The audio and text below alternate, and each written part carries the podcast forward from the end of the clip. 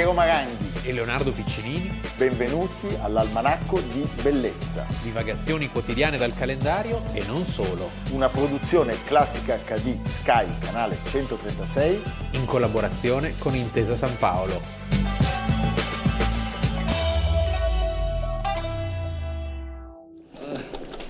No, non lo aiutate. Se no è squalificato, deve arrivarci da solo. Si alzi che ce la fa! Su, non si dia per vinto! Su, ora sei arrivato, su! Forza Fantozzi! Forza Fantozzi! Su che... eh, ci mancano appena 100 metri! E poi arriva! Su, forza Fantozzi! Dai! Dai! Forza!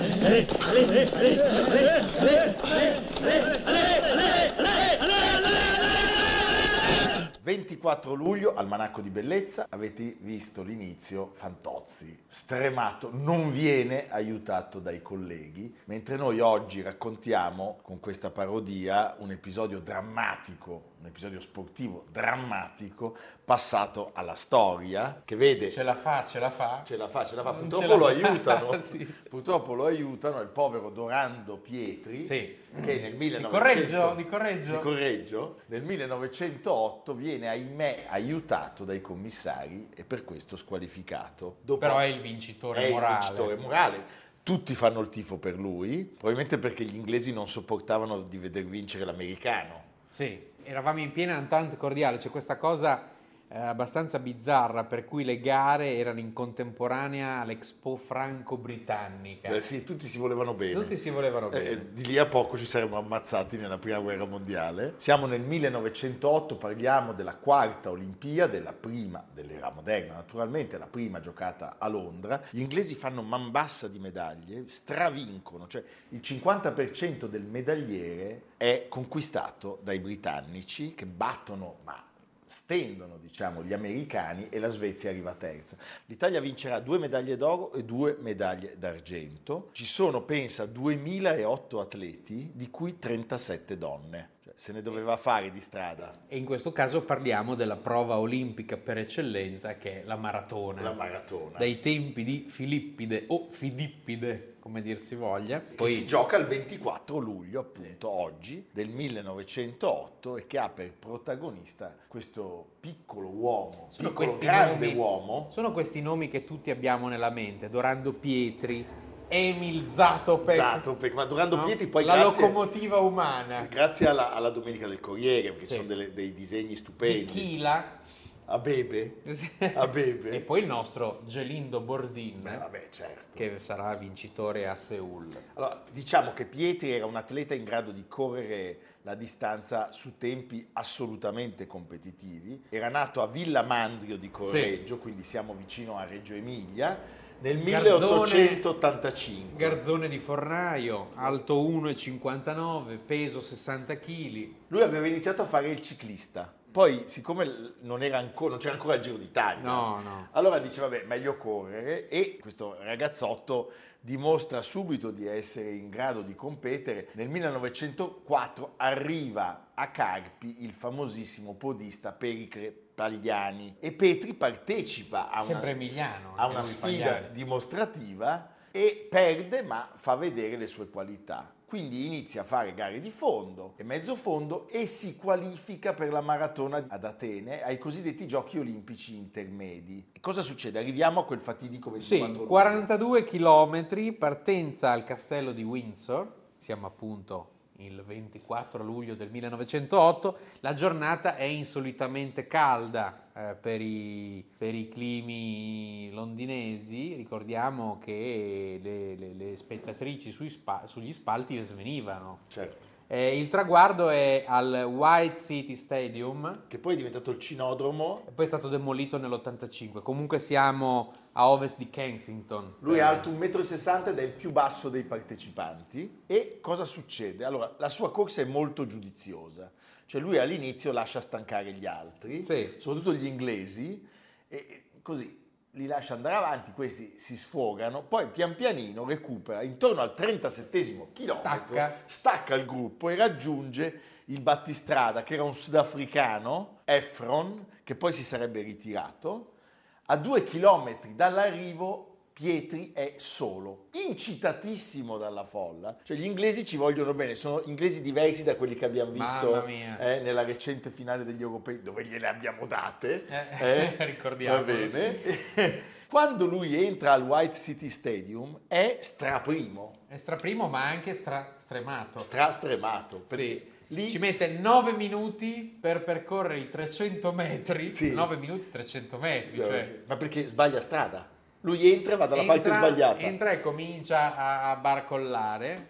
E E ahimè, purtroppo, entra allo stadio con i piedi sanguinanti. sanguinanti e purtroppo i commissari, forse anche mossi dal tifo sfrenato del pubblico, che chiaramente tiene all'italiano contro l'americano, decidono di dargli una mano. Sì, diciamo barcolla ma non molla. Marcolla ma non molla, lui dice, la sua descrizione ci fa capire tutto, eh, perché lui dice come ho corso e domenica. chi se lo ricorda? Il Corriere della Sera, esatto, ad un tratto, ad uno svolto, da un balzo, vedo là in fondo una massa grigia che pareva un bastimento col ponte imbandierato. È lo stadio. E poi non ricordo più nulla. Cioè, questo povero atleta sostanzialmente va in, in- in deficit di ossigeno e perde i sensi. Rimane in piedi, c'è il filmato, che tra l'altro è un filmato drammatico che possiamo offrire al pubblico. They witnessed a dramatic finish with the now famous Dorando Pietri incident. The distressed Italian staggered into the stadium in first place, but collapsed so many times that officials, concerned for his well being, rushed to his rescue and helped him to the line.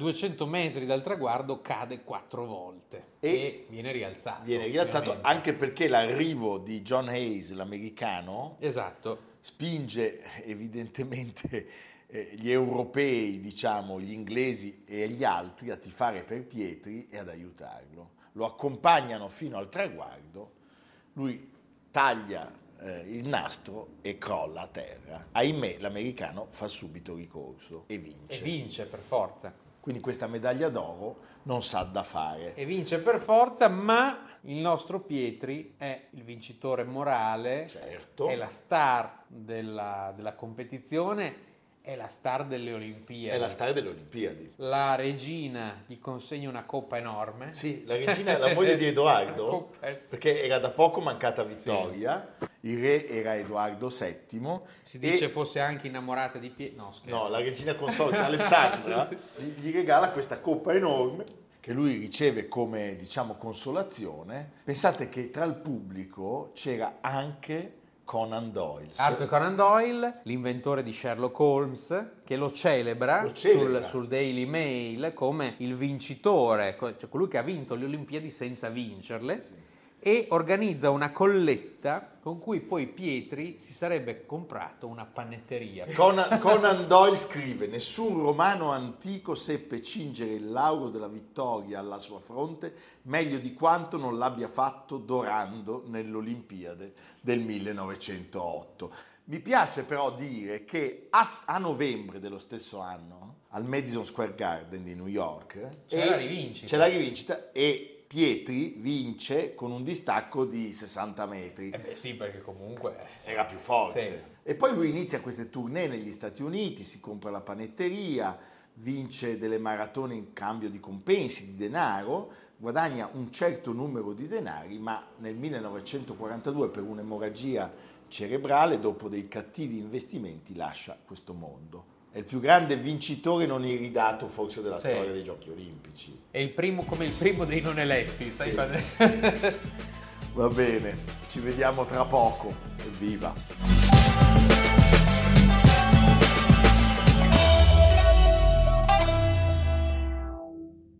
Leonardo, un compleanno importante, importantissimo direi. Il 24 luglio del 1783 nasce a Caracas un personaggio che ci è molto simpatico, ci piace molto, ci ricorda un po' il nostro Garibaldi. Sì, beh, ma Garibaldi infatti che arriva subito dopo sicuramente l'ha venerato in Beh, qualche certo. modo perché è un, eh, è un grande campione di libertà e infatti veniva chiamato il Libertador. Il Libertador. Stiamo parlando del militare rivoluzionario Simon Bolivar, Bolivar. detto El il Libertador. eh? grande eroe per la lotta di indipendenza dell'America Latina. Nato a Caracas. Nato a Caracas, poi il paese che prende il suo nome non, non è quello No. di Caracas, ma è quello di La Paz, Sì. cioè la Bolivia. Però diciamo che in tutto il Sud America e non solo, anche nelle nostre città noi troviamo statue, vie, piazze, monumenti che sono intestati giustamente a questo personaggio. Lui aveva un sogno straordinario, cioè quello di unire tutte le ex colonie in una grande confederazione. Noi sappiamo cioè che però i sudamericani sono più litigiosi Sì. de- de- de- sono più litigiosi di noi. E soprattutto negli stessi anni c'era una cosa che si chiamava dottrina Monroe, Certo, di cui abbiamo già parlato. che, perché- che è continuata con Kissinger. Sì, lui stesso disse: Gli USA infestano l'America di miseria in nome della libertà. Cose che avrebbero detto anche altri, Sì, e una mi viene da lunga- dire giustamente. una lunga storia. Eh? La sua fama in Sud America è paragonabile a quella che in Europa hanno personaggi appunto come Garibaldi o, o come Napoleone, ma è un'altra storia Napoleone. Però Napoleone in questo caso è determinante, Beh, certo. nel senso che eh, nel 1808 Napoleone occupa la Spagna, quindi la Spagna si trova in un momento di difficoltà e queste difficoltà chiaramente sono il pretesto per il rivoluzionario d'oltremare per muoversi. Certo, è il momento di agire. Sì, Eh, lui, a- ricordiamolo, aveva studiato e viaggiato nell'Europa continentale e nell'America settentrionale e aveva osservato da vicino le trasformazioni politiche e sociali che si andavano verificando. Ammira molto eh, gli ideali della rivoluzione americana e di quella francese e sono proprio questi momenti che risvegliano in lui gli interessi politici che lo porteranno ad operare, ad agire a, a- compiere atti importantissimi. come abbiamo detto tante volte, l'illuminismo e il suo discendente Napoleone eh, sono una rivoluzione, sono un'innovazione da cui non si può più tornare non si indietro. torna più indietro. Basta e quindi nel 1813 lui occupa Caracas, la libera sostanzialmente dall'occupazione spagnola. Poi c'è, quindi ci possiamo distinguere due passaggi. Il primo che è durante il periodo napoleonico, quindi sfruttando la debolezza della Spagna. Il secondo che viene subito dopo la caduta di Napoleone, approfittando del fatto che la cosiddetta Santa Alleanza che riuniva i paesi del congresso di Vienna, quindi Francia, Inghilterra, Spagna, Russia, Austria, si erano costituiti in un mutuo patto di difesa, quindi una sorta di ONU eh, delle potenze, una task force pronta a intervenire ovunque scoppiassero delle rivolte. Cosa succede però?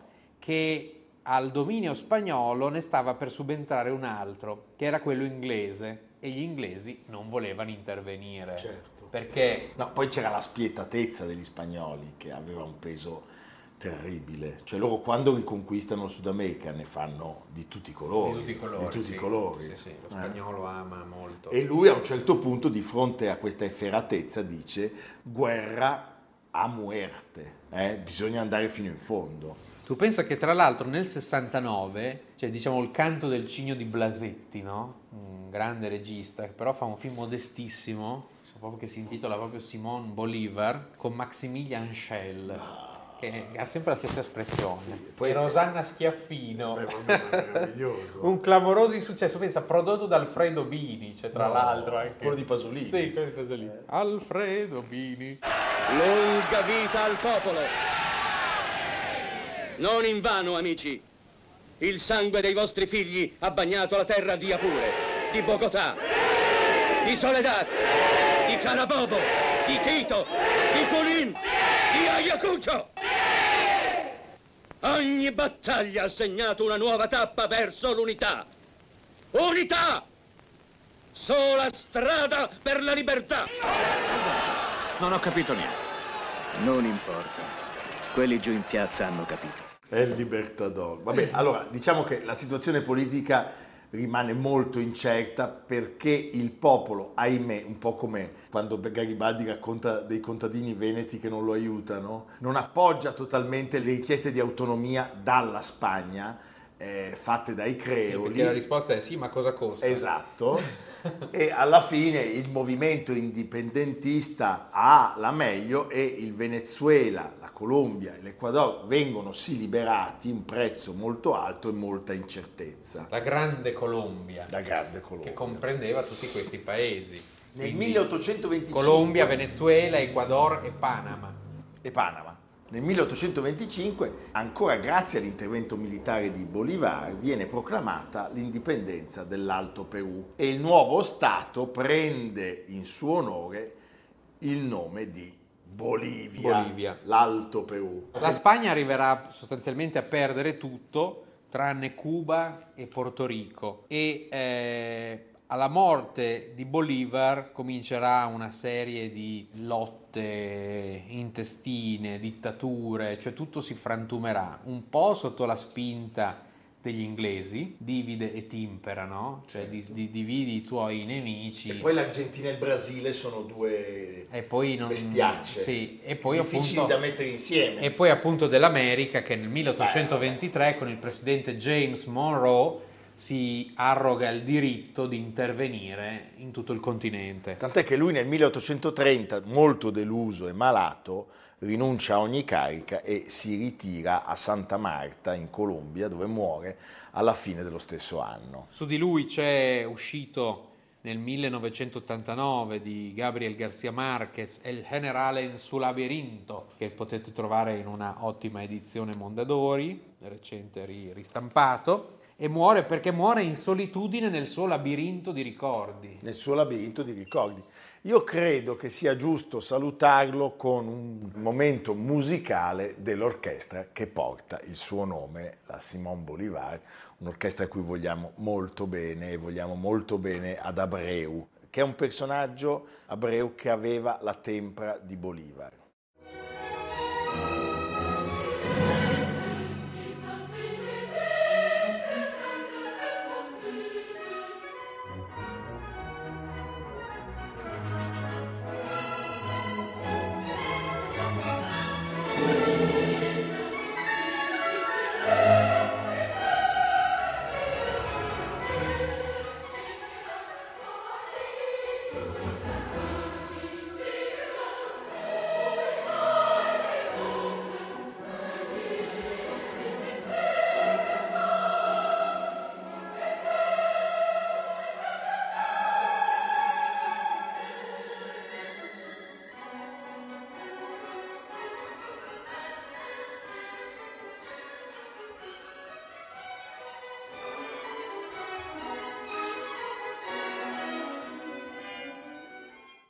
Dove ci spedisci? Andiamo in Sardegna, Mm. c'è un inserto di Bell'Italia, vedi questa ragazza che fa il bagno in un lago, no? Questa immagine mi ha, mi ha spinto. Ma andiamo dalla ragazza o andiamo Eh, in non so, Sardegna? perché non è detto che ci sia sempre in questo lago a fare il Secondo bagno. me se ci fosse... eh, Siamo nel massiccio del Gennargentu, quindi non credo che sia sempre lì. No, non Zone minerarie sfruttate sin dall'antichità, cioè siamo a un'ora e mezza da Cagliari, tra Gadoni e Seulo. Sceulo. Eh, in tutta la sua spettacolarità, il tratto più tortuoso del Flamendosa, il secondo fiume della Sardegna, 122 km.